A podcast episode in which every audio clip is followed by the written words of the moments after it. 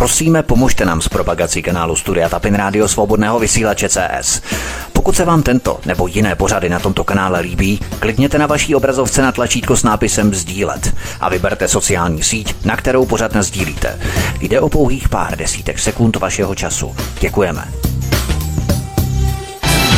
Příjemný, krásný, dobrý večer, dámy a pánové, milí posluchači od mikrofonu svobodného vysílače a nebo na kanále Odisí vás zdraví vítek. Vítám vás při poslechu dnešního pořadu, dnešní večer. Jsem rád, že jste se k nám připojili i dnes, protože dnešní témata jsou opravdu pestrá a tuším, že si každý z vás najde to, co ho právě zajímá s komentátorkou Janou Markovou, kterou už to právě teď vítám. Jani, vítej po měsíci zhruba u nás hezký večer, ahoj. Dobrý večer Vítku, dobrý večer i všem našim posluchačům. Vedle ostatních loupeží a krádeží za bílého dne se česká zločinecká vláda rozhodla aktuálně okrást i české důchodce. Nejen, že se uvažuje o zvýšení věku odchodu do důchodu na 68 let, ale také snížení valorizací důchodů. Takže už není kam sáhnout, proto se opět u úst vezmou jako tradičně seniori. To už je u nás skoro až takový kolorit, že? Tak eh, sice Kolorit úplně ne, nebylo to, nebylo to za všech vlád. V podstatě tohle to je e, bezprecedentní věc, která se teďka má odehrát, protože ten zákon, který byl schválen, byl schválen zhruba před 30 lety. Tam šlo o to, že důchodcům zaručoval stejnou životní úroveň, jako měli předtím, i v případě, že vzrůstá inflace a ty reálné životní náklady se jim zvyšují. To byla v podstatě celá ta příčina, proč se tenkrát tehle zákon schválil, aby se nám důchodci nedostávali na hranici minima a nebo, nebo i pod ní. A to se teďka má změnit. Tohle to má být změněno. Má se jim sebrat za rok v podstatě 7 tisíc korun, což není pouze těch deklarovaných tisíc korun, co má být teďka v červnu. Ne, ono to za celý ten rok. Každý to tak vychází zhruba 7 tisíc za půl roku nebo za 7 měsíců by to tak vycházelo, takže tak. to není od června v rámci valorizace. No, za, vlastně v tom červnu, tam, tam v červnu jim se berou tisícovku. Ale pokud by se celý ten zákon změnil, tak to za ten rok, za ten následující rok nebo za ten současný rok, bude dělat 7 tisíc korun. O tom už se moc nemluví, o tom už se mlčí, jakože uh, hlavně teda jim nic nepřidávat a v médiích zaznívá slovo přidávat. A už to bych chtěla zdůraznit, že to je špatně. My jim, my jim nezvyšujeme důchody, že bychom jim jako něco přidali navíc. My jim pouze dorovnáváme to, co jsme jim špatnou politikou vlády inflací vzali. To je důležité říct. Jo? My jim nedáváme nic navíc, žádný dárek. My se jenom snažíme sanovat aby, aby prostě tady nemuseli důchodci chodit žebrat, když to řeknu, když to takhle přeženu.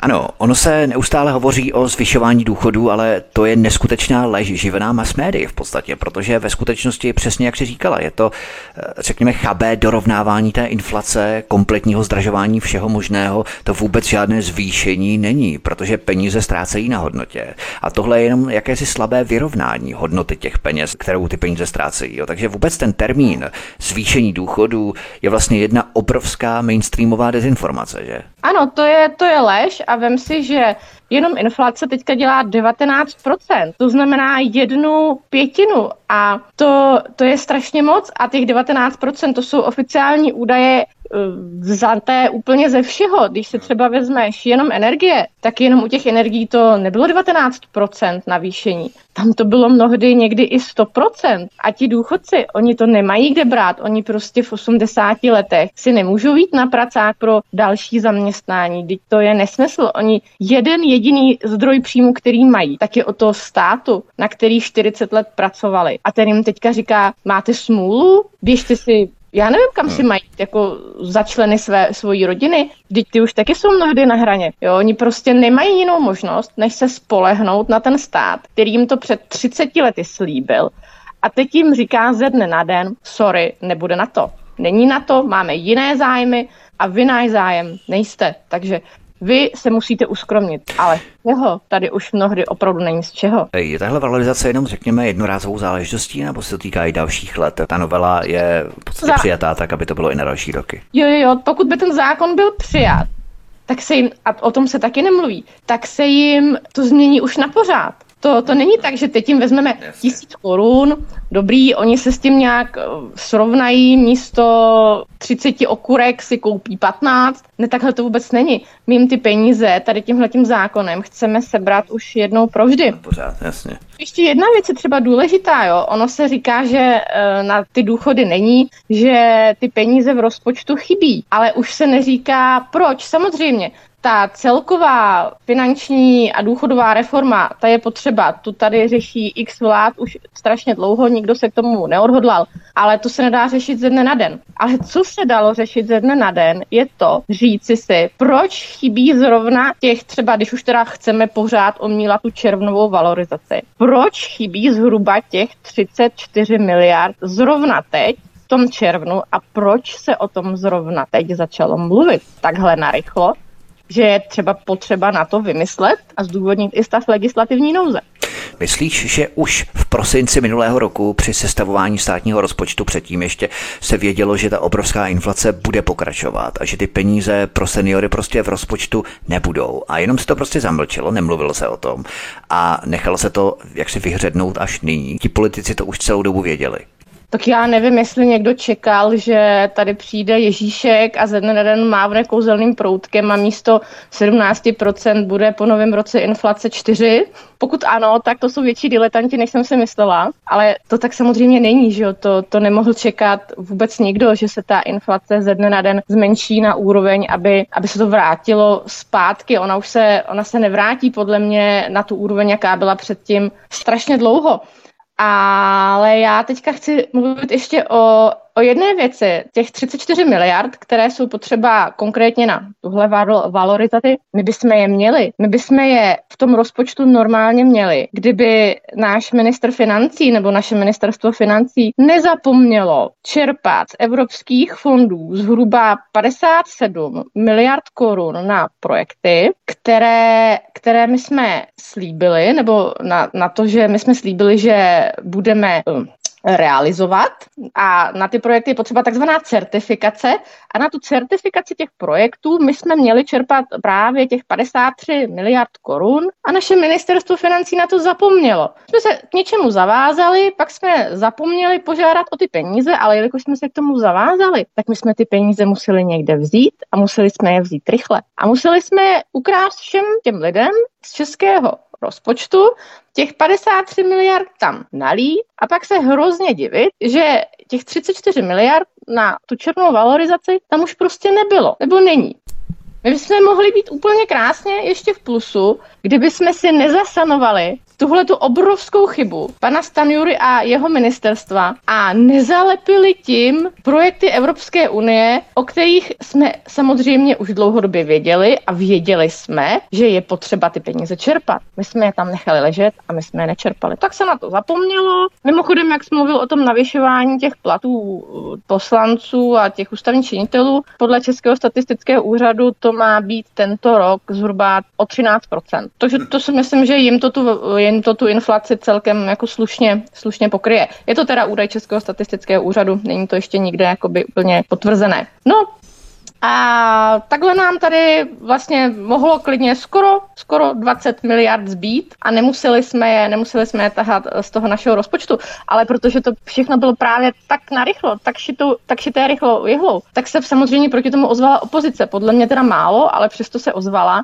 No tak co se muselo udělat? Tak se tady vyhlásil stav legislativní nouze, což je další úplně bezprecedentní věc. My jsme se vzdali jakéhokoliv projednávání a chceme tady tu valorizaci, nebo vládní koalice ji chtěla schválit ve stavu takzvané legislativní nouze, který má teda mimochodem přesně dané podmínky, za kterých se vyhlásit může. A já jsem přesvědčená, že ani jednu z těchto podmínek, kromě šlendriánu, absolutně není vůbec, jako není splněna ani jedna z těchto podmínek. Já nevím, jestli to posluchači vědí, hmm. ale tam je to prostě opravdu za mimořádných okolností, jo, kdy je třeba zásadním způsobem ohrožena na základní práva a svobody občanů, nebo bezpečnost státu, a nebo kdy státu reálně hrozí značné hospodářské škody. Takže možná se to dá uhrát na ten poslední bod, značné hospodářské škody, ale to jako nespůsobili ti důchodci. To no, jasně, jasně. Bylo to to financí, že jo? Takže ti gauneři v podstatě chtějí zavést legislativní stav nouze jenom proto, aby protlačili tuto změnu důchodového zákona. Proto to je, proto to dělají a to je ten účel. Ano, ta, a oni se tím ale vůbec netají. Oni ve zdůvodnění té legislativní nouze to přímo napsali, že to je schválení změny zákona o valorizaci. To není stejného, to prostě důchodce teď ode dneška nebo od, od minulý týdne je důchodce nepřítel státu číslo jedna a hmm a je potřeba tomu zamezit, zabránit za každou cenu. Vedle okradení českých seniorů za bílého dne chtějí také v tomto legislativním stavu nouze zavést i korespondenční hlasování, takže oni mají sněmovnu, oni mají senát, budou mít i ústavní soud, vlastně ho už strykecky mají, tady je třeba pochopit, že přestala existovat ta základní trojnožka rozdělení legislativní, vládní a soudní moci, že? Ano, ten ústavní soud má fungovat jako taková určitá pojistka právě všem těmhle těm zvěrstvům, co by se mohly dít. No a v případě, že máte zpřízněného ústavního soudce, tak se to dá očekávat asi těžko, že jo? Jako Jasně. prostě nepůjdeš proti svému chlebodárci, ačkoliv se tak třeba můžeš na oko tvářit. Tohle je hrozně nebezpečná situace, vůbec bych ji nepodceňovala. A jak jsi, sem, jak jsi uh, říkal právě o tom schválení těch dalších věcí, co by se v tom stavu legislativní nouze mohlo, mohlo chtít protlačit, tak ta korespondenční volba, ono to není ještě tam třeba zařazeno, jo, ale už tady, už tady jsou ty, ty vlaštovky. Tak mě to tlačí, samozřejmě, ty výroky, to je úplně jasné. Jo, takový ty balónky, co vypouští hlavně topka, že by to bylo vlastně úžasné ulehčení. A už jsme se o tom bavili několikrát, že to je jenom, jenom další způsob, jak, jak obejít tu demokracii, která teďka teda dostává která teda dostává na frak, kdy je tady nějaká ta z toho smyčka, oni prostě říkají, my si tady prosadíme všechno, co budeme chtít a na nějakou opozici kašlem.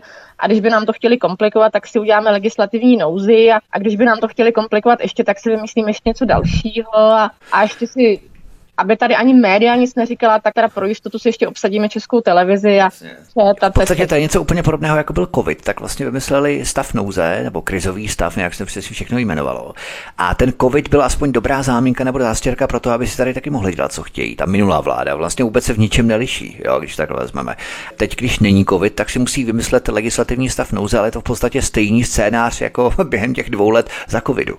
Úplně, úplně stejný, kdy občané, běžný občan je postaven do role, nic nemůžeš, nic nezměníš a ještě, teď teda se to trošku jako ještě upgradeovalo o to, že a ještě když nebudeš mlčet, tak pozor, tak my se ještě vymyslíme zákon, kterým tě teda umlčíme. Je důležité, aby lidé pochopili, že se to dotkne každého z nás, i toho, kdo pořád mlčí a myslí si, že když si bude hledět svého, tak to na něj nebude mít žádný vliv. Teprve s rozvědčíkem na hradě to bude mít ten fofr, protože ti gauneři chtějí sáhnout i na samotnou ústavu v tomto stavu legislativní nouze, pokud se jim to samozřejmě podaří a pokud seženou ještě těch kolik 12 poslanců 12 do, test, do té 120.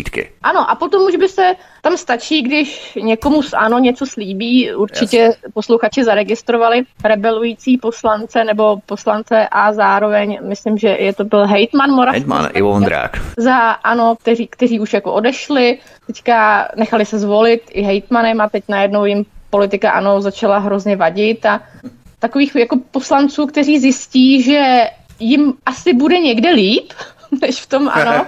Může být, může být víc a pak se skutečně můžeme dostat do stavu, že tu budeme mít ústavní většinu, která si prohlasuje absolutně cokoliv, včetně změny ústavy. To je mnohdy teda potom nevratné, nebo nevím, čím by se to muselo změnit. Jako potom. Vytvoření trhacího kalendáře z ústavy, to je velmi nebezpečná věc, protože jak myslel jednou otevře ta pandořina skřínka, tak už eh, těžko se to potom bude stavět. Takže úhrnem před písničkou stav legislativní nouze je pro okradení důchodců za bílého dne, pro protlačení korespondenční volby zcela jistě a vytvoření trhacího kalendáře z České ústavy aspoň se to tady plánuje.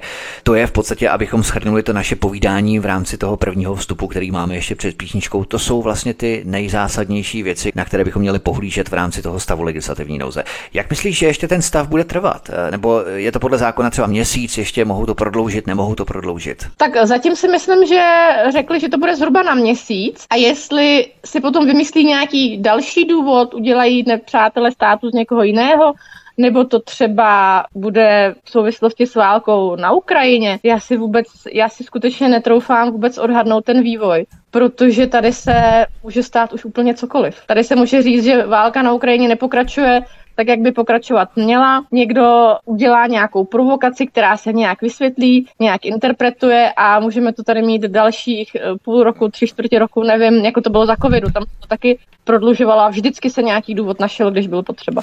Přesně tak, já si právě myslím, že byl plánovaný původně COVID na tento rok, na přelom tohoto roku 2022-2023. Ten COVID zmizel a oni teď jsou bezradní a potřebují nějakým způsobem si sanovat ty věci, které měli původně připravené. A ono to nejde. On ten COVID není jako ta záminka, jak to zastřeší všechno a všechno to schová pod ten COVID a můžou si dělat vlastně, co chtějí a pod svícnem bývá největší tma, to znamená, lidi z toho nevšimnou. Tak co? No tak je ten stav legislativní nouze. To je taková jakoby náhražka za ten původní scénář, který byl naplánovaný v rámci covidu, podle mě. Tak, ano, tak, tak to přesně je. No. Vlastně covid nám zmizel 24. února, myslím, že to bylo ano. 2022 a plynule se to přelilo do jiného důvodu, kterým se teďka všechno bude ospravedlňovat asi ještě podle mě hodně dlouho.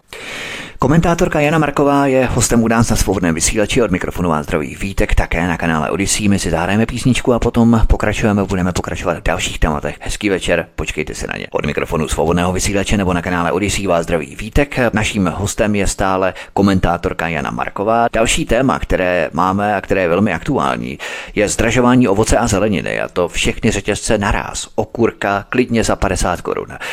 Jak tomu máme rozumět? Protože zemědělci tvrdí, že řetězce vykupují za stejné ceny jako před rokem nebo dvěma. Tak ono to souvisí dost i s tím tématem, co jsme předtím eh, zmínili už právě eh, i těch důchodů. Jo? Tady je obrovský problém v tom, že prostě lidi na to nebudou mít. A to, že ty řetězce to zdražili v podstatě skokově ze dne na den a všichni najednou, jak říkal, tak to taky o něčem svědčí. To svědčí, že my jsme tady vlastně, když to řeknu úplně blbě, v područí těchto těch zahraničních firm, kteří se tady s cenami dělají absolutně, co chtějí. Teď se začne někdo ohánět, že volný trh a... Jsou takové ty 90 mantry no, o volném trhu. Ale já ti ale... přeručím, Jani, eh, jak je to možné, že ty řetězce přece musí vědět, mají nějaké analytiky, finanční, ekonomické analytiky, kteří jim vypočítají, že ta koupě schopnost obyvatel není taková, aby si mohli dovolit to skokové zdražení tak markantně, tak raketově. Přece jim to ti lidé nebudou kupovat. Že to dělají, že to prostě zdražují, i když vědí, že ti lidé na to nebudou mít. Prostě ne všichni mají tolik peněz. A myslím, že těch lidí bude většina, kdo na to bude mít. No, ještě pořád si myslím, že tady je dost značná vrstva těch lidí, kteří právě na to mají. Jo, to si myslím, že eh, je důležité říct, že ještě pořád je tady jako vel, velké jako procento lidí, kteří na to mají hmm. a oni vlastně zasanují zasanují ty škody těch, kteří už na to, kteří už na to nemají. Jo, oni prostě polovinu klidně vyhodí, protože Oni si kupují zadotovanou a teď to třeba přeženu, jo. Teď mě úplně jako neber za slovo, jako co se týká těch cen, ale oni si prostě koupí za pěti korun zadotovanou okurku ze Španělska, tady ji za 50 korun prodají a že jich polovinu vyhází. To je jen přece v téhle chvíli jakoby jedno. Jo, jako proč by měli dovážet 200 okurek, když můžou prodat za stejnou cenu jenom 100 a zbytek, zbytek vyhodit. Jasně, to biznis. Vůbec nejde, nejde ty přírodní zdroje.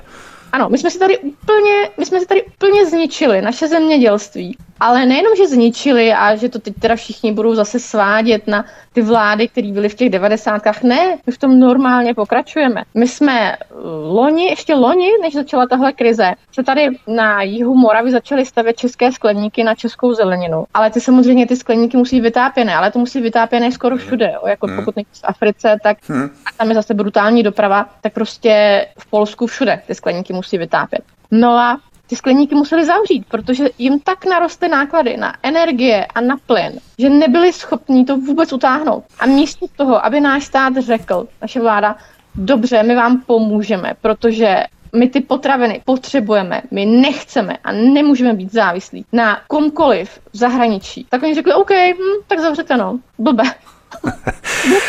Tak nějak, tak, tak nějak to chodí, bohužel, ale to je třeba i stejné s tou energií v rámci nárůstu nákladů na provoz a výrobu těch surovin, tak je to podobné s mléčnými výrobky, to znamená síly, jogurty, másla, mléko hlavně, jak brutálně zdražilo z 15, 16 korun na 24, 25 korun, no. úplně standardně, ta plnotučné mléko, i polotučné stojí už 20, jo. To je úplně stejné, jak oni to vlastně potřebují uchladit, to jsem právě někde slyšel rozhovor s nějakými mlékáři, kteří si stěžovali právě na to, že oni to nemůžou uchladit. Ty obrovské hektolitry mléka prostě oni neuchladí, protože ty náklady jsou obrovské. No samozřejmě, ale ještě další teda paradox je, že potom, než by, než by vlastně tohle to všechno riskovali, tak oni třeba, oni třeba radši skončí, anebo to, to mléko se odsud rovnou vyveze do Německa jako levná surovina, Jasně. kde oni z toho něco vyrobí, pomocí pro ně levné energie od nás, Ano, ano, ano. kdy my si místo, aby jsme si ji nechali, chladili jsme si to mlíko tady a levně prodávali našim producentům energii, když můžeme, nám v tom skoro nic nebrání, kromě toho, že ji prodáváme přes německé překupníky. Tak ne, tak my zase to prostě vyvezeme, zbavíme se toho mlíka, no a pak si jdeme koupit za 24 korun litr toho samého mlíka, který chladila ta stejná naše energie, akorát, že Německu. je dráž. Jasně, jasně. Ještě na to máme vejplatu, která je třetinová proti těm Němcům a Francouzům a nebo komukoliv dalšímu. Já, já prostě tohle, já tohle neumím pochopit. Tohle je tak strašně systémově špatně. Tomu se říká lípský bizár. Tomu, Ano, český bizár, mám takový pocit, že to snad nikdo jako nemá ve světě. Také ovocnáři likvidují své sady, protože prodejní náklady jsou nižší než náklady na pěstování, takže ty stupní náklady jsou vyšší jenom o pár procent u těch zemědělců, těch prvovýrobců.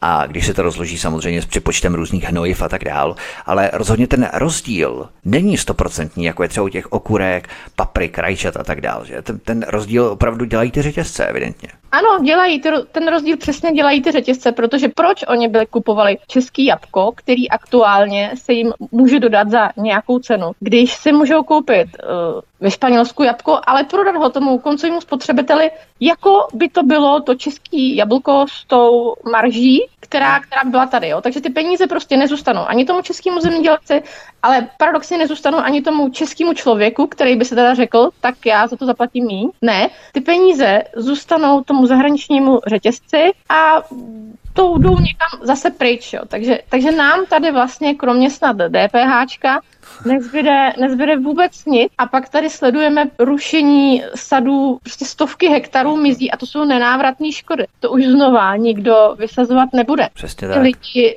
už nebudou čekat dalších 20 let, než jim to vyroste, nebo 10 let třeba a začne, začne plodit. Jo, ale to je, zase, to je zase už od začátku špatně. My prostě tady máme evropský dotace na řepku, kterou lejeme do nafty, ničíme si tím motory a už minimálně na to české jídlo, na, na český potraviny. Já mám, teďka, já mám třeba teďka kamaráda na Ukrajině a já vím, že to není úplně asi možná nejlepší případ, ale příklad, ale v tomhle, v tomhle jo. On mi, on mi říkal, že tam jabko v přepočtu na peníze jako český na koruny koupíš za korunu. Tam prostě krásný ukrajinský jab, jablko v ukrajinském obchodě koupíš v našem přepočtu za korunu, což na jejich platy je adekvátní. Nemůže vozit jabka, ne třeba. No, by, no, to jako, My léky, my dáme léky do Kyjeva, tady nemáme a oni se za hodinu mohli zpátky vozit jabka třeba. ano, je tak, jako, že, jsme, že bychom měli jablka za, za hrušky. Jo, za léky, jablka za léky. Takový barter No, trošku. no. Jo. Ale to je úplně stejné, jako když čím více budeme šetřit, tím méně toho zboží bude. To znamená, že vyrobí vlastně méně za více peněz. A je to úplně stejné třeba jako s elektrikou nebo třeba jako s vodou. Čím více lidé budou šetřit s vodou, frajeři z Veolie si sednou, řeknou, hele, na začátku roku my budeme chtít mít takové zisky. No a když je mít nebudeme, no tak tu vodu zdražíme. Čím více lidé budou šetřit, tím víc ještě to zdražíme na kubík jo, v přepočtu. To znamená, je to úplně stejné jako s těmi potravinami. Oni vlastně vyrobí méně za více peněz. Ano, protože ty peníze budou chtít takhle, to přesně bylo s elektřinou. Šetřete, kupujte si úsporné žárovky. Jakmile si všichni lidi investovali tisíce do úsporných žárovek, tak si řekli, že Maria, ona ta spotřeba klesla, no ty jo, a ty zisky pro ty akcionáře nebudeme mít, hm, to ne, to nejde, tak, tak to zdražíme. Ano, to je přesně ten princip. Takhle, takhle to bude. A proto budeme mít květák za stovku a okurku za 50 korun a, papriku za dvě stovky. A pak nám tady maminky budou stát před potravinovými bankama, což mi přijde naprosto šílený. Protože prostě na to nemají peníze. Ale tady je potřeba říct ještě další věc. Ono se to netýká jenom těch zmiňovaných důchodců a maminek s dětma, aby jsme jako nebyli úplně tak, dejme tomu, profilový. To se týká všech školních jídelen, závodních jídelen, školkových jídelen. Ano, ano. Protože to, že ti někdo řekne, no tak si to jabko vypěstuj doma, fajn. Takže jako já ve škole, ve školní jídelně si půjdu jako vypěstovat jabko jako kuchařka a ho dávat dětem, to je nesmyslný. Takže to zase, buď to teda budou šidit, buď to se přestane dávat ovoce a zelenina dětem, lidem, No a nebo se jim to musí logicky zdražit, protože jako někdo to zaplatit musí. A zase to bude ten člověk, ten běžný člověk, ta rodina, která bude muset svým dětem zaplatit oběd, ale už jim třeba nebude moct zaplatit, já nevím, kroužky, sportovní aktivity, cokoliv. To je už teď v podstatě, to říkal Jiří Paroubek, že vlastně pětina dětí už nemá na školní obědy, reálně teď, v tuto chvíli. Ano, ano, a, a ten, počet, ten počet prostě narůstá. Ještě, ještě loni to bylo každý, myslím si, devátý dítě, teď už je to každý pátý. Hmm. A teďka si představ, že a co máš dělat, jako budeš jim vařit doma. Jo a dřív ještě, dřív ještě to bylo tak, že třeba ty městský lidi zajeli k babičce na venkov, tam se teda něco jako od nich jako odvezli, no tak babička bude do 70 let pracovat s dědečkem, pak už to jdou rovnou na LDNku. No, no. Ještě budu rádi, že z toho, co si vydělají, zaplatí daň z nemovitosti, protože jako zlí důchodci mají baráček a u něj mají pole nebo zahradu, tak je potřeba jim to zdanit. No teď to je úplně šílený, to je postavený na hlavu. Když si nalícujeme tu trojnožku, tedy prodejní ceny zemědělců, výkupní ceny řetězců a finální cena za pultem, kdo je podle tebe nejvíc na vině? Protože všichni se vykreslují jako svatí a házejí vinu na toho druhého. Jak je možné, že řetězce takto zdražili všechny najednou? Neměl by se o to zajímat třeba antimonopolní úřad u nás, protože to zavání nějakou brutální kartelizací, podle mě. I když oni mohou říct, no tak eh, se vám nelíbí, tak my půjdeme jinam a zavřeme to tady, jo, tak to jsou takové ty klasické vyhýdací techniky těch korporací. Takže nevím, jestli by antimonopolní úřad měl vůbec nějaký dosah na to, eh, tahají určitě za kratší konec, jo. ale něco by se s tím reálně dělat mělo, protože oni zdražili opravdu všechny skokově řetězce. No ale hlavně oni takhle zdražili jenom u nás. To je ještě potřeba říct. A místo toho, aby, jak ty říkáš, se o to zajímali naši vládní představitelé a naše kontrolní mechanismy, tak oni ti prostě řeknou, no tak si jeďte koupit do Polska. A pak se ty naše řetězce možná chytnou za nos? No tak promiň, ale jako tohle to je to sice není oficiální stanovisko, ale tohle to ti, tohle to ti prostě řekne člen jakoby lidí, kteří mají možnost to ovlivnit, tak si jděte nakoupit do Polska a pak se možná řetězce chytnou za nos i u nás. Teď to vůbec není řešení. Samozřejmě, jako hlavní vina, ale vina je na těch řetězcích. No to není vina. Oni prostě nechtějí nic jiného, než je vydělat. A tady mají možnost vydělávat, tak proč by to nedělali? Tady mají živnou půdu, vláda jim to dovolí, ale v podstatě my tady nejsme o toho, abychom si bránili své zájmy, když tady máme státní instituce, které si platíme a které by měly primárně hájit ty naše zájmy, zájmy občanů. Ne občani sami by neměli brát ty věci do vlastních rukou, to je nesmysl. Jo. No, no samozřejmě, od toho tady jsou, oni tady jsou proto, aby my jsme měli co jíst, aby my jsme měli léky a oni jsou tady, a to je, já si myslím, že tohle je vlastně úplně nejdůležitější věc z toho našeho povídání. Oni by měli hájit české zájmy. A je potřeba definovat, co je to ten český zájem. A český zájem je přesně tohle. Aby jsme měli dostupné jídlo, dostupnou péči, dostupné léky, dostupné energie. My se nemáme obracet na to, že Pepíček v Polsku to má jinak, ale na to, že my na to buď máme, anebo na to nemáme. A to není chyba toho Pepíčka v Polsku, který jsem poslal ošklivý korporát nebo Němce. Ne, ne, to je chyba naše, že my jsme nastavili takovéhle podmínky, že je to tady možné takhle dělat. Když se vlastně uvědomíš ten odstřih od té revoluce, sametové revoluce před 33 lety, že my se tady v podstatě bavíme, měli bychom rozkvétat, měli bychom řešit už takové ty drobné niance ohledně nějakých demokratických institucí, jak něco vylepšovat, kultivovat, zušlechťovat, a místo toho tady řešíme úplně ty nejzákladnější banality, jako je jídlo, jako je energie, ano. jako jsou platy, jako jsou důchody. A pořád tady řešíme, že vlastně my jsme se od té revoluce po těch 33 letech vůbec nikam neposunuli. Možná ještě je to horší, protože ty věci se tady neřešily v rámci té sametové revoluce. Tady se řešila politika. A ty základní věci, jako je jídlo, potraviny, jako je energie, jako jsou důchody, to tady vlastně neřešili tyhle ty věci. A to vlastně řešíme, my se vracíme retrográdně v podstatě, vracíme se zpět a řešíme tady ty základní základní věci, které bychom už měli mít dávno vyřešené, jako jídlo, jako energie a tak dále. Ano a ještě teda někoho, kdo by chtěl kontrovat tím, že to je opravdu skutečně kvůli válce na Ukrajině a tak, tak podívej se, my jsme, a teď je to, teď je to jako, bude to znít hrozně, ale v té komunistické éře my jsme nejenom, že byli no, jasně. méně soběstační, ale my jsme dokázali za naše peníze s našimi technologiemi stavět cukrovary, stavět atomovou elektrárnu v Dukovanech. My jsme postavili přehrady, my jsme prostě tyhle technologie vyváželi. A teď nám tady říkají, že bez peněz Evropské unie umřeme hlady a nepostavíme ani cyklostezku. Tak kam jsme se to posunuli? Všechno vlastně souvisí s tím, s tím, že my jsme se posunuli jako ty indiáni. Prostě za zlato jsme dostali zrcátko. A A teď teda do něj blbě koukáme, když to tak řeknu. Eh, přesně tak. Pojďme na další téma, které tu máme. Je smlouva o spolupráci s Američany, tedy amerických základnách na našem území. Kdybychom si vzali příklad od Slovenska, Sliač a Kuchyňa, jak to souvisí s Českem? Protože ta dohoda je tajná. Ostatně u Američanů jsme na obvyklé utajování zvyklí, oni tomu tedy říkají demokracie, ale už se rýsují nebo prosakují určité obrysy těch, těch dohod, které by mohly eventuálně být základem pro americké základy v Česku? Tak ono je potřeba říct, že tyhle ty dohody, není to jenom jakoby česká specialita, ono vlastně tyhle ty dohody má spoustu jako evropských států i východních, jak se změnil i teda Slováci. U nás už uh, ministerstvo obrany vlastně dokončilo tu definitivní, definitivní jakoby nějakou verzi, která se má počátkem března dostat na vládu. A až se dostane na vládu, tak teprve potom to bude zveřejněno, co teda vlastně, co teda vlastně vymysleli. A pak teda musí podepsat ministři obrany České republiky, Ameriky a pak ho teda dostane ke schválení náš 108 parlament, takže tam prostě musíme počítat s tím, že na 99%, pokud se nestane nic nečekaného nebo prostě jiného, tak, tak ta dohoda bude schválena. My zatím teda nevíme, nevíme, co tam je. Je to takzvaná dohoda. Bude rámci taky v tom stavu legislativní nouze, že? To schvalování těch základů tady v České Já jsem byla přesvědčená, že se pokusí protlačit to právě, protože ono se to tak jako hezky možná do toho vejde. Přesně, do toho stavu té legislativní nouze, ale o tom se zatím nemluví, to je pouze moje spekulace. Sice bych si na to klidně možná vsadila, ale uvidíme, uvidíme, jak to bude.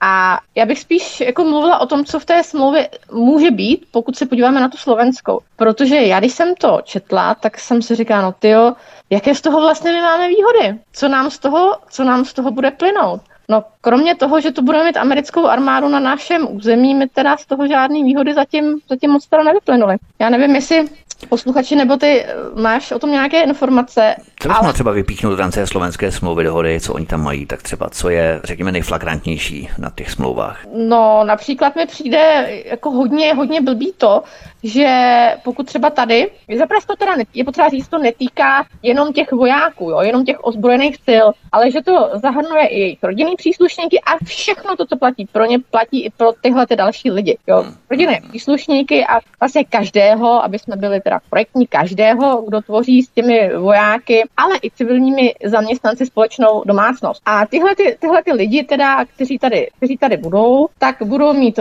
právo na tom tady, jako tady bydlet, nebo takhle, na tom Slovensku mají, na tom Slovensku mají. Tam uh, bydlet a všechna ta zařízení, která jim slovenská strana má povinnost poskytnout, tak všechny ty budou mít vlastně uh, bez jakéhokoliv nájmu, bez uh, jakýchkoliv finančních kompenzací, jo. Budou tam moc skladovat a umístěvat veškerá ta svoje, já nevím, obraná zařízení a zásoby a materiál, co, co prostě potřebují a oni, ozna, a oni uznají za vhodné, protože oni nad tím budou mít výlučnou kontrolu a můžou si je na Slovensko kdykoliv dovést a zase z něj kdykoliv jako odstěhovat, když teda uznají za vhodné. A my, a oni teď Slováci ani v podstatě nemusí vědět, co, co konkrétně, co tam bude, jo. Takže to si myslím, že je taková jedna jako základní věc. Další věc, co mě teda zaujala, je, že případě, že by nějaký ten člověk příslušník té jejich armády, ať už civilní nebo, eh, nebo přímo jako armá, armády, jako, jako člen armády, tady spáchal nebo tam spáchal nějaký trestný čin, tak ho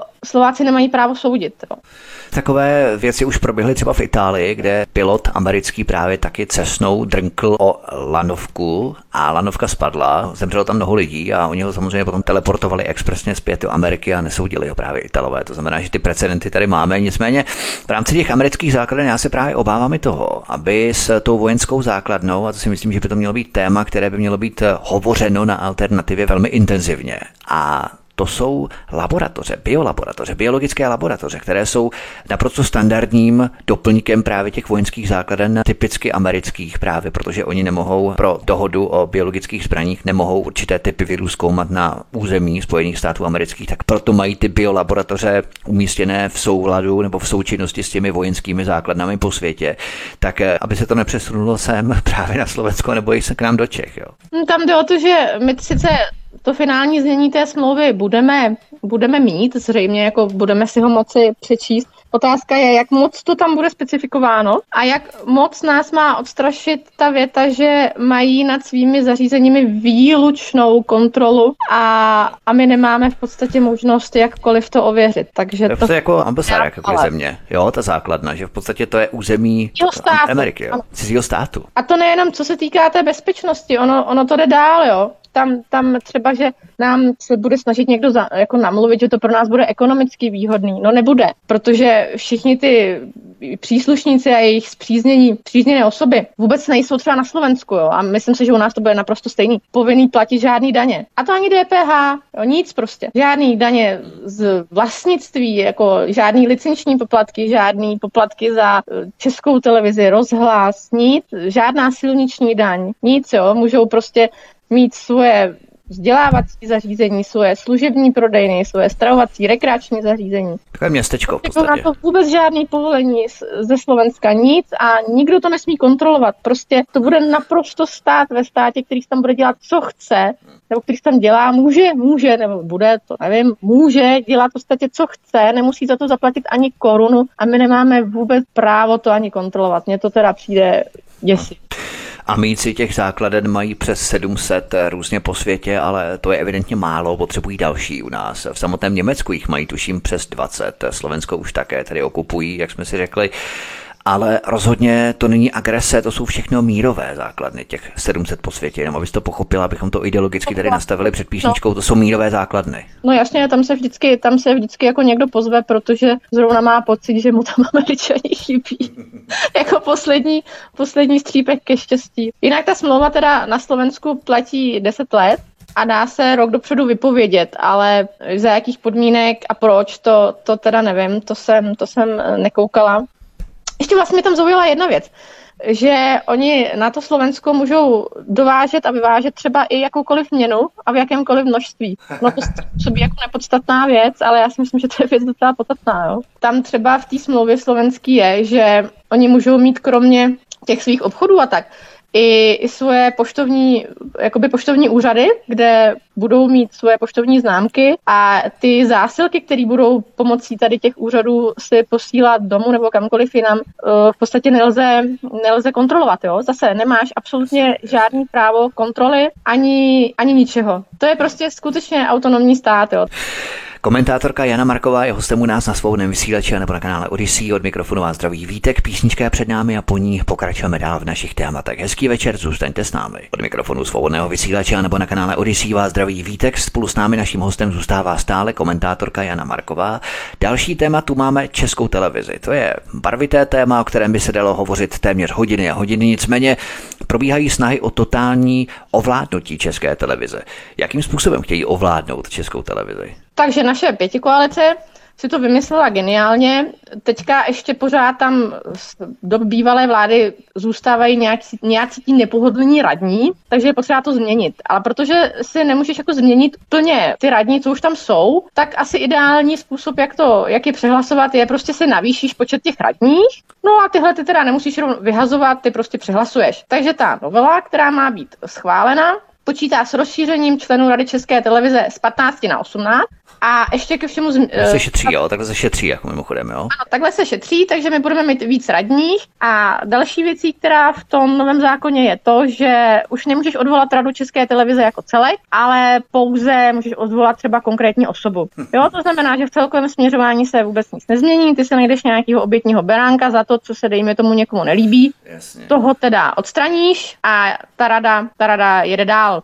A pokud by tahle ta novela byla v tomhle znění schválená a těm vládním stranám by se teda povedlo, jak už se zřejmě asi povede, navolit ten dostatek svých radních, kdy Senát by teda eh, letos nově volil tři a sněmovna si myslím, eh, že pět, což eh, je potom teda většina z 18 a ta je potřebná potom k volbě ředitele České televize, takže ono to má ještě tenhle ten přesah, kdy potom ti vládní radní by si navolili vládního ředitele České televize a tím pádem dojde naprosto legitimně k převzetí moci nad Kavčími horami a my všichni už pak můžeme jenom platit eh, ty koncesionářské poplatky a sponzorovat český televizi 7, 7 miliardami korun její rozpočet roční který je 7,17 miliardy korun, teda jen tak pro informaci.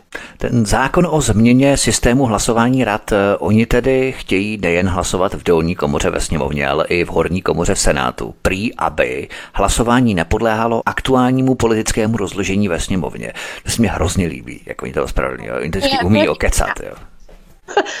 jdeme v podstatě demokratickým hlasováním proti demokratickému hlasování. Tak, proti aktuální politické náladě. Ano. Já myslím, že je prostě normálně lidsky seré, když použiju výjimečně tento expresivní výraz, že jim tam proklouzlo pár lidí s jinými názory, kteří jim koukají do talíře a sledují, co se tam děje, co se tam peče. Oni prostě vědí, samozřejmě oni vědí, že oni jsou v menšině ti lidé, že je ničím neohrožují, že nic neovlivní v takovém počtu minimálním, ale oni chtějí, aby tam nebyl nikdo, aby se neúčastnil těch jednání v zákulisí. To oni chtějí, to oni potřebují. To neviděl. Co kdyby to náhodou těm hloupým dezolátům venku, co sedí před obrazovkou řek, že jo, to by bylo hrozný vůbec. Já myslím, že právě dezoláti na tu obrazovku nečučí, jo, paradoxně, to, na to čučí právě no, jejich lidé. Na nějakou jinou, že jo, co kdyby to řekl třeba v nějakých alternativních médiích, který yes. teda taky už by měli přestat přece existovat. Což myslím, že bude další krok, jo. Teď vlastně ten první krok je převzetí těch veřejnoprávních mm-hmm. médií a další připravovaný krok je to absolutní osekání těch alternativních médií. Ono je nemusíš přímo zakázat. Ono stačí to, co se připravuje, že bude finanční podpora těch alternativních, ale správně ideologicky ukotvených médií. Zase ze státních peněz. Takže tam pan Schaffer třeba dostane peníze a někdo, kdo by se snažil informovat objektivně, nedostane, protože ta objektivita samozřejmě není to, co my chceme teďka slyšet. Že? Ta objektivita... Je to jiný narrativ, je to jiný narrativ, jiný étos, který oni potřebují. Mně se vždycky líbí, jak jim tak záleží na té nezávislosti a apoliticky, ale ve finále by tam chtěli jenom svoje lidi z té galérky pravdolásky a pražské havlérky a tak se zaklínají těmi mantrami jo, o aktuálních politických náladách ve sněmovně a tak dál. To se mi hrozně líbilo, když jsem to slyšel od nějakého politika v rádiu. Takže když třeba byla aktuální politická nálada v jejich prospěch, tak to jo, to je v pořádku, to si tam nadspali svoje lidi, jo, to byla dobrá nálada, to byla fajn nálada, ale když je aktuální politická nálada jiná, tak pozor, to už ne, to už není nezávislé, to už je špatné. No, pro tu nezávislost musíme, musíme změnit zákon a musíme třeba změnit i ústavu, musíme změnit cokoliv. A já jsem tady slyšela takovou krásnou větu, eh, když se ptali nějakého poslance a myslím si, že to bylo zrovna za topku, ale nejsem si tím úplně jistá, jako proč teda je potřeba s tou novelou tak spěchat a proč jako teď teda je nutný schválit a ona to řekla, že ta novela je zásadní a nezbytná pro odolnost veřejnoprávních médií. Jako odolnost vůči pravdě, odolnost vůči opozici, odolnost vůči lidem, odolnost vůči čemu? Mimochodem zaznamenala si zprávu, že po tom, co Marka Volnera vyhodili z těch reportérů jo. ČT, tak on půjde mňoukat do redakce Forum 24, Marka Šafra, ano, jsi ho zmínila.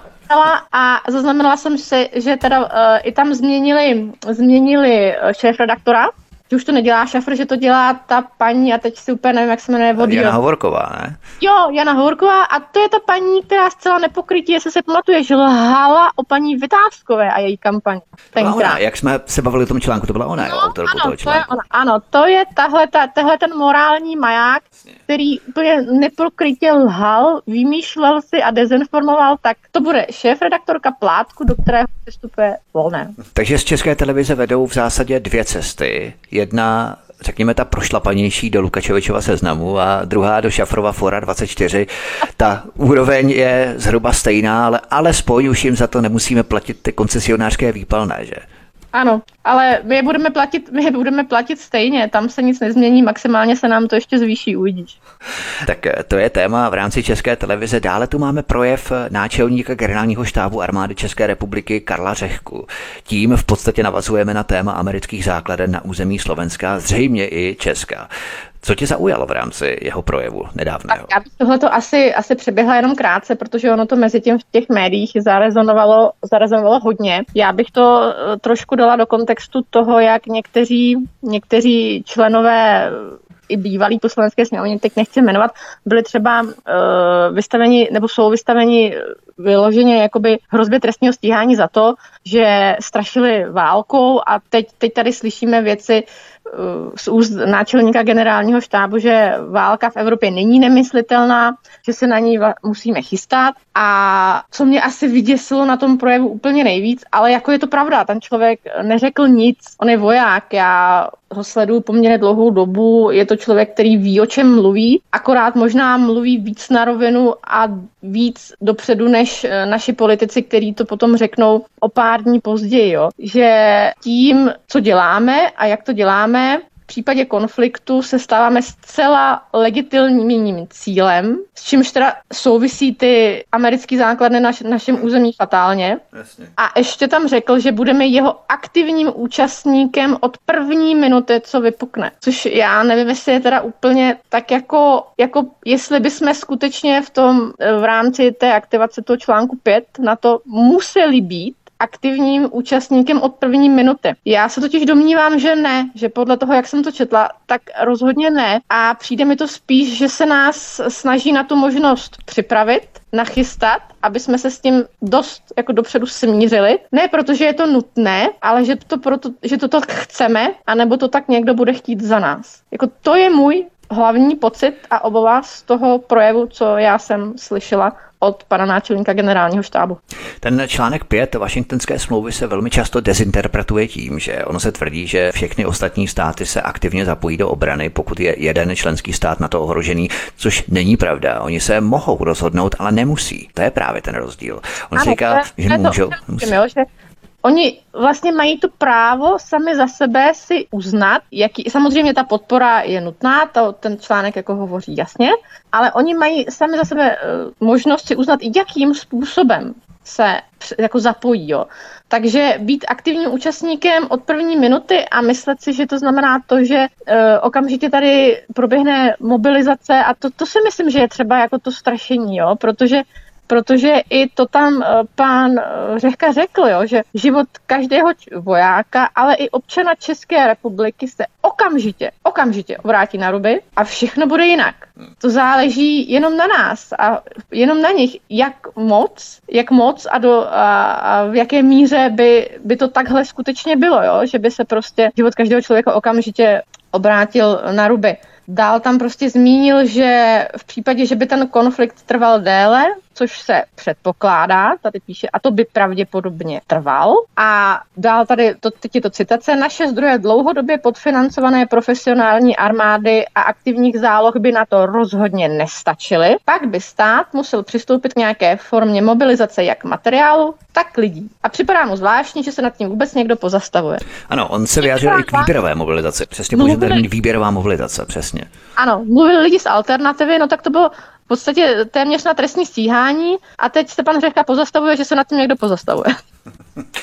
No právě je to takové trošku pitoreskní a bizarní situace, kdy všichni ti Ukrajinci utečou před tou válkou sem a oni by tady chtěli vlastně rozpoutat od první minuty aktivní podporu vlastně toho konfliktu, pokud by se rozšířil na Českou republiku, takže ti Ukrajinci, kteří sem utekli před válkou, by vlastně utekli z deště potoka.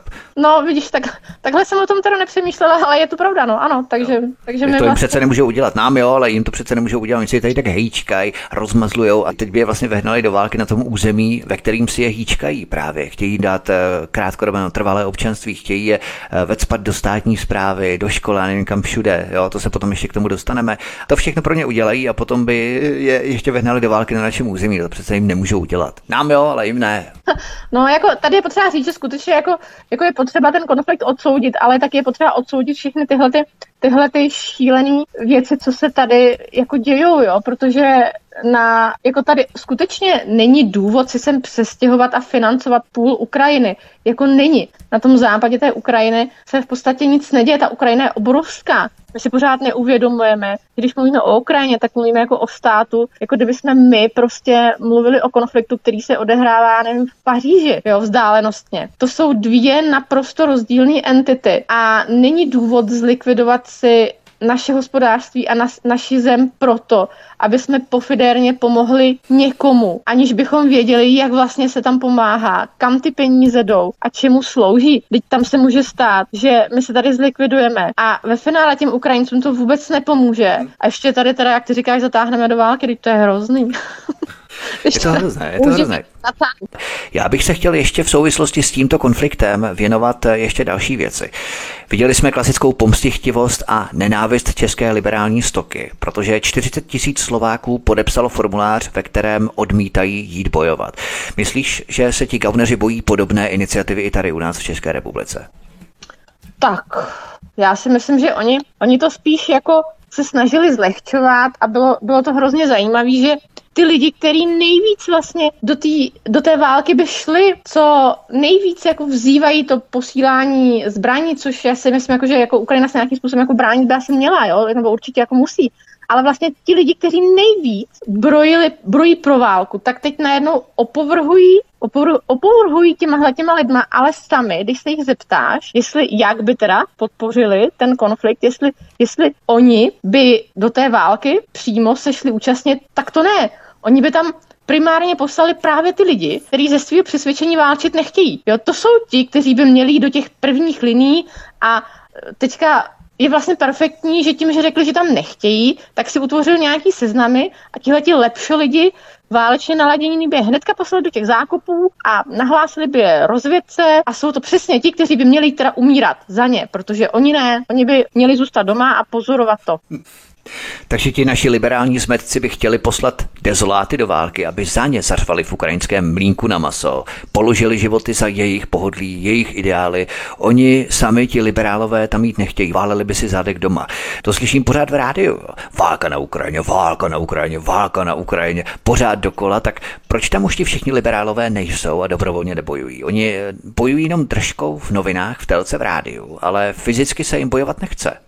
Tak samozřejmě, tak protože oni ti to, oni si ti to jako zdůvodní, že jo, buď moc mladý, nebo moc vzdělaný, nebo v podstatě nemá žádné zkušenosti. Tak Ale cvik, stačí podívat se na celkovou náladu ve společnosti, nemusí, ani nemusí být žádná žádná takováhle iniciativa. Jo, teďka já jsem viděla krásnej, krásnou manipulaci s průzkumem veřejného mínění. Bylo to, tuším, na primě, se myslím, kdy se Prima snažila v rámci výročí války na Ukrajině lidem sdělit, jak podporujeme tento, ten, vlastně ty Ukrajince, jak podporujeme ten konflikt a jak bychom se do něho měli zapojit. Bohužel ten průzkum nevyšel úplně, úplně dobře. Byla to taková komická situace, kdy přímo do konfliktu se podle něho, podle agentury STEM, aby jsme byli přesní, chce zapojit pouze 6% lidí. 6% se chce přímo zapojit do konfliktu. Cvičit ukrajinské vojáky nebo lidi by tu chtělo 13% lidí a evidentně paní Černochová. Pohotovost na hranicích by chtělo mít 17% eh, z těch lidí uvedených v průzkumu. Tam jsem teda nepochopila, jako co se pod tou pohotovostí na hranicích uh, myslí. Jestli ji chtějí hlídat proti, proti migrantům, nebo, nebo co by to teda přesně mělo znamenat, jestli si myslí, že ještě nějakou tam máme třeba protizdušnou obranu, nevím. No a vůbec toho konfliktu se nechce účastnit 42% lidí. A k tématu se nechce vyjadřovat nebo neví 22% lidí. To znamená, když to sečteš, tak minimálně 64% lidí nechce, anebo neví, ale rozhodně tam není to, že chce. A jako závěr, který nám televize Prima teda přednesla v podobě v osobě pana Půra, bylo, že podpora je velmi vysoká, zvlášť v souvislosti s tím, že 42% lidí tento konflikt vůbec nepodporuje. To je statistický výstup. Takže já jsem na to koukala jako blázen, musela jsem se smát a samotnou mě teda ty čísla překvapily, protože jsem je po té obrovské mediální masivce, která tady probíhá, nečekala až, nečekala až takhle vysoký. Takže doufám, že těch 6% lidí teda, kteří přímo podporují, jsou právě ti, kteří by byli ti první, kteří, kteří by se jí šli aktivně účastnit. No já v to taky doufám, protože to vidíme i v komentářích pod články někde na novinkách nebo na profilech různých známých lidí na Twitteru. Tam se člověk taky nestačí divit, co tam většinou najdeme. Ty se tam občas taky za to vláš. Eh, občas taky tam je třeba iniciativa Matěje Stropnického, to mě, to mě zaujalo, ta jeho iniciativa pro mír, ale jak ho tam za to ukřižovali ti jeho bývalí spolustraníci zelení a pak když vidíš fotku, jako ty lidi jako reálně, kteří se staví tím militantním způsobem za řešení toho konfliktu, tak si říkáš, Ježíš, a tihle ti jako, máš pocit, že se zlomí v pase, ten člověk jenom, jenom vstane, jo. jo, jo. Tihle ti lidi, to jsou ti, kteří by tam hnali koho, jako sebe, nebo jako koho za sebe, jako profesionální armádu? Vědí vůbec, kolik členů má naše profesionální armáda, nebo kolik vojáků, kolik z toho je úředníků, kolik jako mají vůbec pojem o realitě, to mi přijde, že to mají načtené z nějakých videoher, nebo já, já prostě... Jasně, takový nagelovaný šamponi, prostě, který by chtěli hrozně válčit a vidí úplně kulový vlastně, co válka je. Že? To není jenom v rámci těch, řekněme, členů strany zelených, kteří tak zezelenali vstekem, že by chtěli do té války, by tam chtěli posílat všichni ostatní jedné sebe, ale to je i v rámci politiků. Nejdou příkladem, že Jana Černochová vezme svou kabelku a svůj tank a půjde bojovat na Ukrajinu, anebo třeba Vít Rakušan by řekl, já Vít Rakušan půjdu bojovat na Ukrajinu, vezmu sebou rodiče i prarodiče, svoje děti sebou vezmu, tetičky, strýčky, tak to ne, to nechtějí bojovat, jo, ale všichni ostatní navezou. To vůbec, to naopak ještě teďka eh, v rámci toho mobilizačního zákona, že o té novely, tak tam si rozšířili tu možnost nemobilizovat se i na europoslance, což předtím nebylo, tak aby jako pro jistotu to teda si jako pojistili, tak teď ani europoslanci. A teď jsem úplně vybavil ten obrázek pana europoslance Zdechovského, který se, který se strašně rád chutí v uniformě, aby dokázal svoji válečnou připravenost, tak si vzal samopal bez zásobníku. Už se neublížil, jo? Na všechny sociální sítě s odhodlaným výrazem válečného reka. To je, prostě... to je morálka lepší lidí, jo? Takže možná vy, milí posluchači, kteří nás posloucháte, konfrontujte tyto největší štváče s pěnou u úst na síti, virtuální, kteří brojí do války, kteří štvou do války. Ptejte se jich na jednoduchou otázku nebo otázky. Šel jsi už do války? Proč už nejsi na Ukrajině? Nebo co si udělal pro to, abys proměnil svá slova v činy a dobrovolně šel bojovat? Konfrontujme je, ptejme se jich, protože sami dobrovolně nejdou na Ukrajinu, ale jenom štvou na síti. Toho si všímejme. Kdo štve nejvíc na síti, toho se ptejme, jestli už na tu Ukrajinu šel dobrovolně narukovat. Mimochodem, ale když jsme u toho, česká zločinecká vláda by nejradši vehnala Čechy do cizí války, se kterou nemáme nic společného, ale pojďme si říct, ty už to načala. Kdo z těch válečných štváčů do války nebude muset jít, protože oni si to posichrovali, odhlasovali v té novele braného zákona vedle vlády, parlamentu, prezidenta, soudců. Kdo dál ještě? Tak já myslím, že jsme o tom mluvili už minule ale já teda tam zmíním, co mě, co mě zaujalo, ještě tam uh, vlastně členové bankovní rady, že jo, ti europoslanci. Jasně, to, je, to je jasný, ale... Je třeba zaujali dobrá... členové MKU?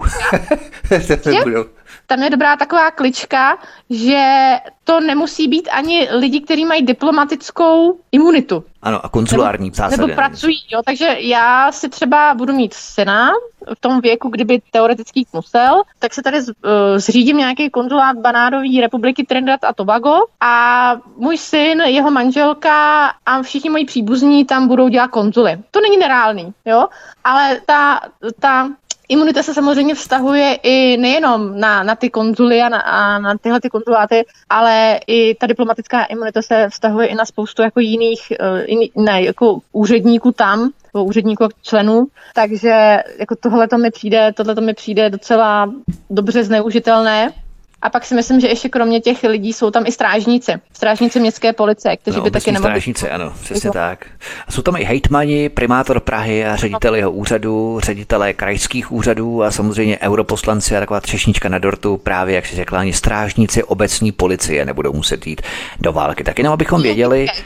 Náhodou vypukly nějak, nějaké nepokoje, v souvislosti s tím, tak aby by byl někdo, kdo ty neposlušné nebo ne, občany srovná. I když zrovna u městské policie to teda neumím plně představit, tak by to probíhalo, ale, ale dobře. Všichni tihle lidé, kteří štvou do války, až jim létá pěna od úst, ti všichni by zalezli do krytů a do války by nahnali všichni ostatní jedné sebe, svoje familie a skorumpované kámoše a tak dále. Myslíš, že budou bojovat na Ukrajinu i třeba i redaktoři České televize, když jsme se o nich bavili? Pokud bych chtěla Ukrajina prohrát mermo mocí, tak, tak bych je tam asi poslala, no. Ne, to je, jako tak je to ale vždycky, jo. V tom konfliktu právě mě na tom vadí to, že to vždycky uh, jako konflikt, válku, jakoukoliv, neřeší prostě ti vojáci ve většině případů. Přesně, přesně. To prostě řeší politici a diplomaté. Jako válku nezačínají ani nekončí vojáci. Globální to. mafie kšeftuje, bere prachy, drogy, zbraně, všechno přes embarga, znamená to třikrát podraží a stejně se to do té cílové země dostane a tak dále. Prostě všechno je to pořád o penězích, o prachách, o cizích zájmech, o plundrování a drancování přírodních zdrojů, zlato, centrálních bank a tak dále. Prostě všechno je to o tom a ti vojáci v podstatě jenom vybojují cizí zájmy těch lidí v zákulisí, kteří právě nejvíce štvou do těch válek a oni z toho ani nic mít nemusí, že? V podstatě tady tihle tí zelení a různá taková ta neoliberální pakáž, tak ti v podstatě štvou do války, aniž by z toho něco měli. Je to prostě baví. No aniž by tomu jako i rozuměli, jo. A tady pokud, když eh, my si vezmeme, že teďka v Evropě je reálně munice, třeba zásoba munice, tak na 3 až 7 dní války. Celá Evropa jede na hraně, včetně Česka, jako výrobních kapacit, tak jako my chceme jít válčit se zásobou munice na 3 až 7 dní. My už jsme, jako Česká republika, my patříme ke špičce, absolutní ke špičce dodávek zbraní na Ukrajinu v poměru na jednoho obyvatele. My jsme tam už dodali zbraně za 20 miliard korun. Jo. Darovali jsme tam materiál z našich zásob, který teda prý je nepoužívaný, no tak nevím, jestli nepoužívaný nebo nepoužitelný, ale skoro za 5 miliard. Jako mi to, nám tu moc nezbývá toho, s čím bychom reálně mohli jít, teda když už bychom o tom měli mluvit, na tu Ukrajinu bojovat. Nebo, Možná se ptal Karla Řehky, ten by třeba poradil. Je, jako mně přijde, že ty lidi žijou v nějakém paralelním světě. Úplně stejně jako v případě, my se odstřihneme od plynu, od ropy, ode všeho, budeme jásat a z čeho to teda potom chceme vyrábět, když už teda chceme jít bojovat. Komentátorka Jana Marková je hostem u nás na svobodném vysílači na kanále Odyssey. Od mikrofonu vás zdraví Vítek, zahrajeme si písničku a potom vstoupíme do poslední kratší části našeho pořadu a budeme se třeba bavit o dosazování ukrajinských úředníků do naší státní zprávy. Hezký večer. Od mikrofonu svobodného vysílače nebo na kanále Odyssey vás zdraví Vítek. Spolu s námi naším hostem zůstává komentátorka Jana Marková. My se podíváme teď na dosazování ukrajinských úředníků do naší státní zprávy. Tohle téma jsme načli minule, kdy jsme se bavili o tom, že česká zločinecká německá vláda chce rozšířit tuto evropskou směrnici i o země mimo eurozónu, tedy je úplně jasné, o koho jde. Nicméně těch informací k tomu přibývá. Ano, e, přibývá a konkretizuje se to. Já si myslím, že není potřeba úplně tomu věnovat jako hodně dlouhý čas, protože o Ukrajině jsme teďka mluvili dlouho, hmm. ale v podstatě taková zásadní věc e, je jedna že ti ukrajinští úředníci původně měli být třeba pouze na úřadech práce, aby vlastně ukrajinští úředníci mluvili s ukrajinskými občany. To by možná mělo nějakou legitimitu a i logiku, možná. Ale teď už se to nemá týkat jenom těch úřadů práce, ale měla by pro ně být uvolněna místa na všech úřadech. To znamená na krajských úřadech, na ministerstvech, klidně na malých úřadech v obci. Měla by být uvolněna. Co to může znamenat? Buď to musíte ta místa vytvořit, což je zase v rámci šetření, posilování státní zprávy, náročnosti na rozpočet. O tom žádná. A nebo ty místa musíte uvolnit způsobem, že prostě vyhodíte toho českého úředníka. Tak, tak, jako, tak. Žádná místa tady není. Takže ukrajinský úředník na českém úřadu, pracující pro české lidi, no, moc se mi to nezdá, jo? Takže tohle to, jako proč? Proč my povinně budem, bychom měli jakoby uvolňovat místa na, ve státní správě někomu, nebo ty místa už jsou přece obsazená, ty lidi mají zkušenosti, už vidí, jak to, tam, jak to tam prostě chodí. A uměle navyšovat státní aparát mi přijde zase jenom nějaký jako, nějaký jako alibismus něčeho, jako proč jako nás nikdo nenutí tohle to dělat, tohle všechno. My děláme sami ze své vlastní vůle, si prostě obsazujeme tuhle zemi někým jiným jiným a je, teď je to jedno, kdo to je, nebo kdo by to byl. Ale prostě tahle země má mít české úředníky pro české lidi primárně. Jo, a teď třeba pokud bychom chtěli být úplně konkrétní, tak je to eh, třeba novela, právě novela zákonných opatření v oblasti, v oblasti zaměstnanosti a sociálních věcí. Je to sněmovní tisk 374, pokud by si to někdo chtěl dohledat a třeba by nám nevěřil. A je to přímo s ohledem na Ukrajinu, tam je ten zákon Lex Ukrajina, které, který teda všichni známe. Už 27. ledna to bylo rozesláno všem poslancům, kteří se k tomu teda mohli vyjádřit. Projednávalo se to i na sociálním výboru.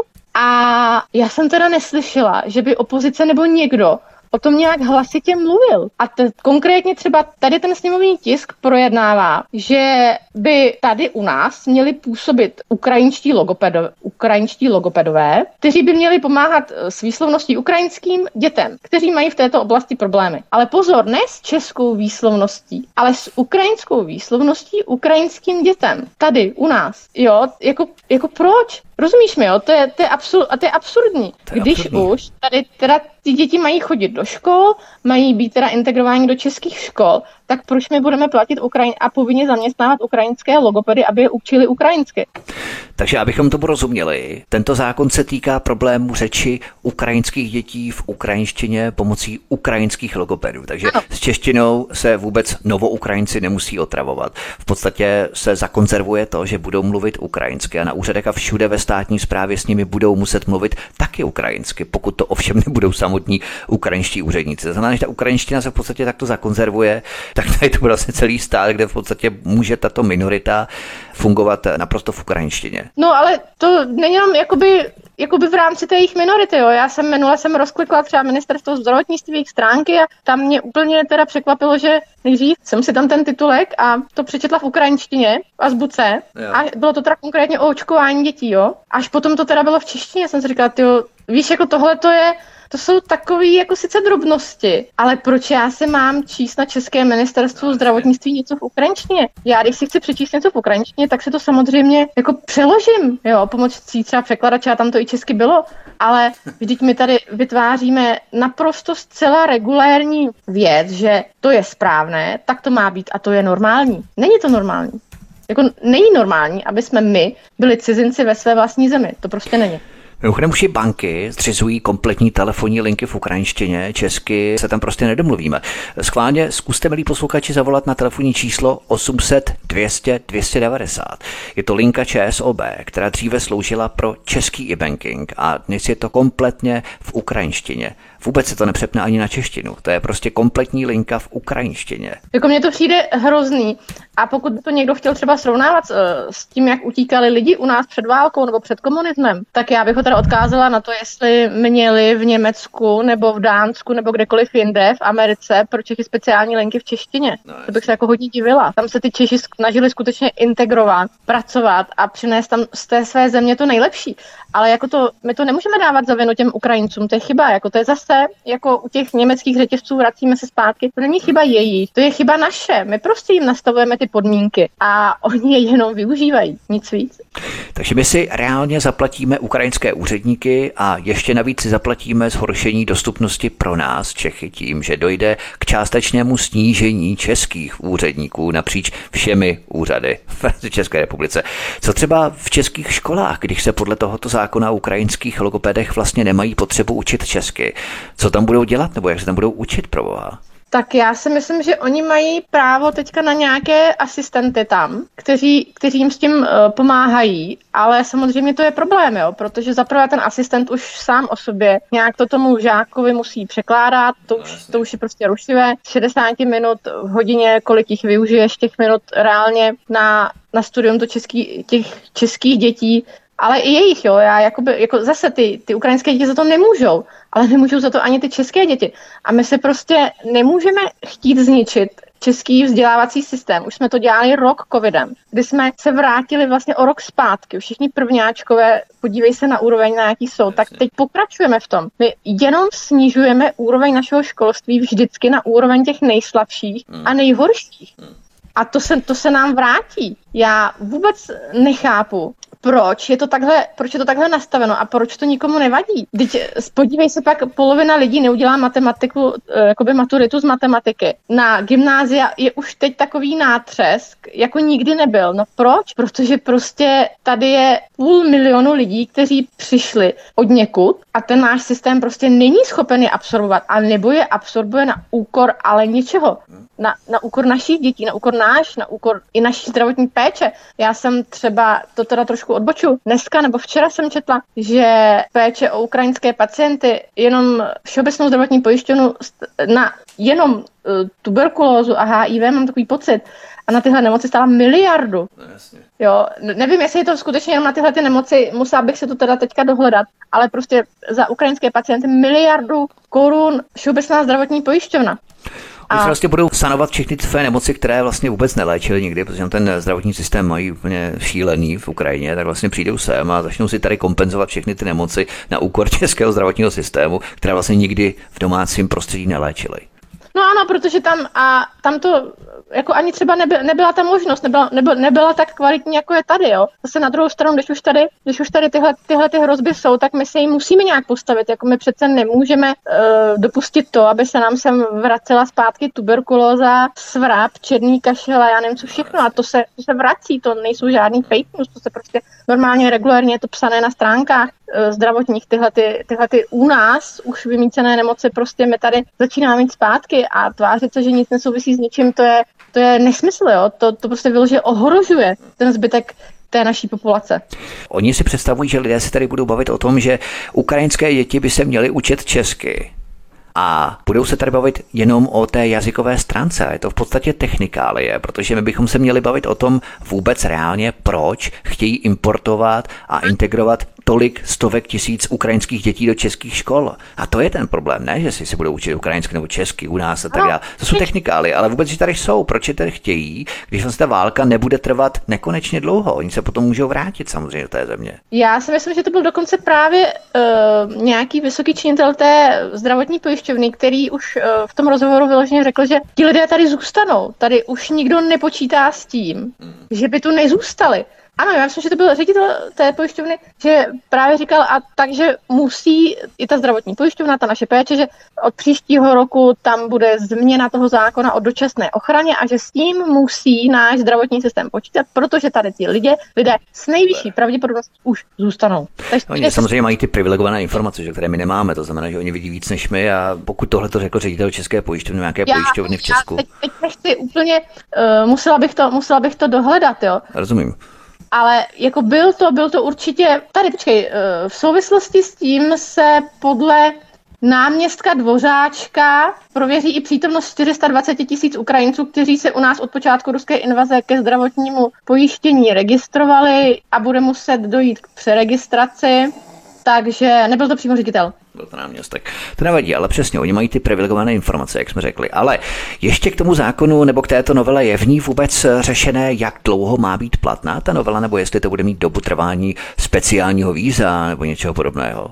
To tam řešeno není, to zatím vůbec, vůbec nikdo neví. To tam, ne, nikdo to neví a v té, v té novele to není. Jo, tady prostě českého logopeda neseženeš, ani kdyby se na hlavu stavil, Jasně. jako kvalitního, nebo ty čekací doby jsou opravdu dlouhý, klidně až půl roku. A na, kvalit, na kvalitního taky víš, kolik to stojí, nebo možná nevíš, ale prostě no. tam se to samozřejmě z toho hradí jako z veřejné, jako z pojištění. Pokud bys chtěl ale nějak nadstandardně třeba ještě někoho dalšího, tak si to pak už musíš hradit. A tam je to skutečně v řádu 100 korun za jednu hodinu, která je třeba 45 minut. Ale tohle to tam právě vůbec řešeno není. Jo. Tady mně přijde, že se, že se naprosto nepočítá s tím, že po skončení toho konfliktu se většina těch lidí vrátí zpátky. Tady se naopak hmm. připravuje všechno proto, že tady půl milionu lidí zůstane navždycky. Mimochodem, už se to dostalo do třetího čtení, ta novela, takže to v tichosti procházelo sněhovnou celou dobu. Kde byl japonský Ani... popelář z té slavné vlastenecké partaje, kde byl Bureš jako prý ta reálná opozice? Proč drží ústa a nekřičí při každém takovém paskvilu? Nebo ty jsi někde slyšela, že by proti tomu nějak výrazně vystupovali, jen tak ne, aby se neřeklo na síti, že no, já jako vidím nějaký výkřik eh, Okamury na Facebooku, ale, ale to je strašně málo. Tady 99% lidí vůbec neví, že se něco takového děje. Otázka je, jestli by se k tomu chtěli nějak ohradit nebo ne. Ale oni nemají ani tu možnost. Tady se, jim, tady se jim prostě předloží a už je to takhle a už je to takhle a to je to stejný s těma, i s těma americkýma základnama. No a prostě bude to, bude to takhle, je to stejný i s tou českou televizí. Bude to prostě takhle a nemají šanci se lidi k tomu nějak vyjádřit, protože to neví a naše opozice mlčí tady ta informovanost je tak selektivní, Jasně. že to snad, to, snad, to snad nebyla nikdy, jak, jako se to děje teď. To je prostě regulární ukrajinizace českých škol, úřadů a institucí, navíc všechno za naše prachy. A tady potom postupně v rámci korespondenční volby a všeho uh, umožnili, umožnili volit. To už je to, to poslední, aby jsme, no. aby jsme vlastně rozšířili volební právo na všechny lidi, kteří tady žijí. Mm-hmm. Trvale. Závěrem eh, na konci našeho pořadu máme tady poslankyně, kterým se nechce za kilo pade měsíčně asi makat a chtějí mít víc času na rodinu. Co si vymýšlejí, o čem to je? To, to je taková asi legrační věc, jako byla by legrační, pokud by nás nestála tak obrovský peníze, kdy v podstatě poslankyně KDU ČSL Jílková a další kolegyně se rozhodly, že sice byly zvolené do parlamentu, sice jako věděli, co to obnáší, ale teď se jim to už úplně nelíbí, protože se jim samozřejmě nelíbí, že do práce musí cestovat, ta cesta sežere nějaký čas a nedej bože by se protáhlo hlasování a oni by se nedostali včas domů ke svým dětem. Jako já tomu rozumím, že rodina by měla být na prvním tak místě. rezignují, tak rezignují, ne. Ale to nemusí přesně, dělat, tak- nikdo nenutí. Pokud, pokud něco chci dělat, tak asi si zjistím, co teda vlastně budu dělat. Pokud si to nezjistím, tak se pak ale nevstekám. Takže oni, oni vlastně chtějí, aby se jednací doba upravovala podle, a sněmovna vůbec celkově, aby se její, aby se její provoz upravoval podle toho, jak oni by rádi byli s rodinou nebo nebyli. Připomeňme, že ne každý, každý den ve sněmovně je jednací. Oni mají takzvaný jednací týden. Jo. To není tak, že by Jasně. prostě jako všichni ostatní lidé chodili na směny každý den do parlamentu. Ne, ne, ne, tak to, tak to není. Ja, oni mají výborový týden, potom krajský týden, pak mají týden nic a potom mají vlastně ten sněmovní týden, že to znamená takhle to no, mají. Tak jo, takže to jako, to jako není tak, že by tam seděli 24 hodin denně. To prostě někdy se to protáhne i na těch Jasně. 24 hodin denně, ale to je prostě výjimka. To je, to je výjimka. Přidali se k ním, což je teda vtipný i někteří jejich muští kolegové, tak kdo by se nepřidal, že by se mohl zkrátit pracovní dobu. Když se třeba podíváš na to, kolik ty poslanci berou, tak, tak to je sice jako hrozný, ale vidí to všichni, nebo hrozný, tak je to jako velká částka, tak se ještě čeká to navýšení, Jo. ale zdaleka to není jediná částka. Ono v podstatě ten jejich plat, který, když se to nějak tak jako rozpočítáme, vychází zhruba na, dejme tomu, 90 tisíc korun měsíčně, tak ale k tomu jsou ještě všechny ty náhrady a příspěvky na dopravu, na ubytování, na prezentaci, na literaturu, služební auto, asistenta. To služební auto je mimochodem třeba i pro styk s rodinou. Když ho nemůžeš řídit, tak prostě na, na řidiče, na kancelář, na úhradu různé zdravotní péče, na, na spoustu, spoustu dalších věcí, které, které oni teda mohou čerpat a to nepočítám členství v různých výborech a podvýborech a to všechno, všechno je samozřejmě uh, placené. A to dělá plus minus autobus nějakých dalších 100 tisíc čistého v průměru na jednoho poslance měsíčně.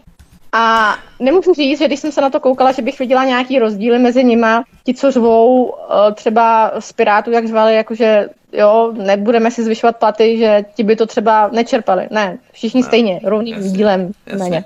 Co jde podojit, tak to se vezmou. KDU ČSL, jo, který by měl být vlastně nejpokornější, nejvíce empatizovat vlastně s tou méně majetnější částí veřejnosti, tak ti nejvíc řvou jejich poslankyně. Když tady vidí, že lidi opravdu dřou, rajou držkou v zemi, mají dvě zaměstnání, makají jak šrouby od rána do večera, dvě zaměstnání, kdo je tři, jo, částeční úvazky a tak dál. Prostě látají to, jak se dá. A oni teďka přijdou ještě a říkají, že se jim nechce makat za 100 pade, za kilo pade měsíčně, že chtějí být u rodiny. A co potom ti lidé, kteří opravdu makají za, já nevím, desetinu, co mají oni, No tak těm potom doporučí právě jezdit si pro okurku do pka, vzít si dva svetry a nějakou třetí práce. a potrestat Putina ještě. Jo. Jo, to ještě by měli mezi tím stihnout narukovat, ano. Já poděkuji komentátorce Janě Markové, která byla naším hostem u nás na svobodném vysílači, se kterou jsme si povídali o všech těchto věcech. Pokud máte, milí posluchači, i nějaké další komentáře, postřehy, názory, nebo třeba i otázky, nebo třeba návrhy na témata, o kterých bychom se mohli příště bavit, určitě nám pište tady do komentářů na kanál Odyssey, anebo Janě případně na profil na sociální síti, kamkoliv. Budeme rádi za jakoukoliv interakci, za jakoukoliv zpětnou vazbu od vás. Jani, já ti moc děkuji, měj se krásně hezký večer, ahoj. Já ti Vítku taky moc děkuji, děkuji moc i posluchačům a připojila bych se k té tvojí výzvě. Skutečně, jestli chcete slyšet nějaká témata nebo něco vás zajímá, přijde vám něco, že bychom tady měli probrat, prosím, napište to a my se budeme snažit to nějakým uspokojivým způsobem okomentovat. Děkuji vám moc a přeju krásný zbytek večera. Od mikrofonu svobodného vysílače nebo na kanále Odyssey vás zdraví Vítek. Prosím, připojte se k nám k tomuto kanálu, klikněte na tlačítko odebírat symbol zvonečku, to znamená zapnout upozornění, abyste nezmeškali další pořady, které pro vás chystáme tady u nás na svobodném vysílači. A prosím také sdílejte tento pořad, to budeme velmi rádi na sociální média, pokud s Janou Markovou souhlasíte. To by bylo všechno, mějte se hezky, příště se s vámi opět těším na slyšenou. Prosíme, pomožte nám s propagací kanálu Studia Tapin Rádio Svobodného vysílače CS. Pokud se vám tento nebo jiné pořady na tomto kanále líbí, klikněte na vaší obrazovce na tlačítko s nápisem Sdílet a vyberte sociální síť, na kterou pořád sdílíte. Jde o pouhých pár desítek sekund vašeho času. Děkujeme.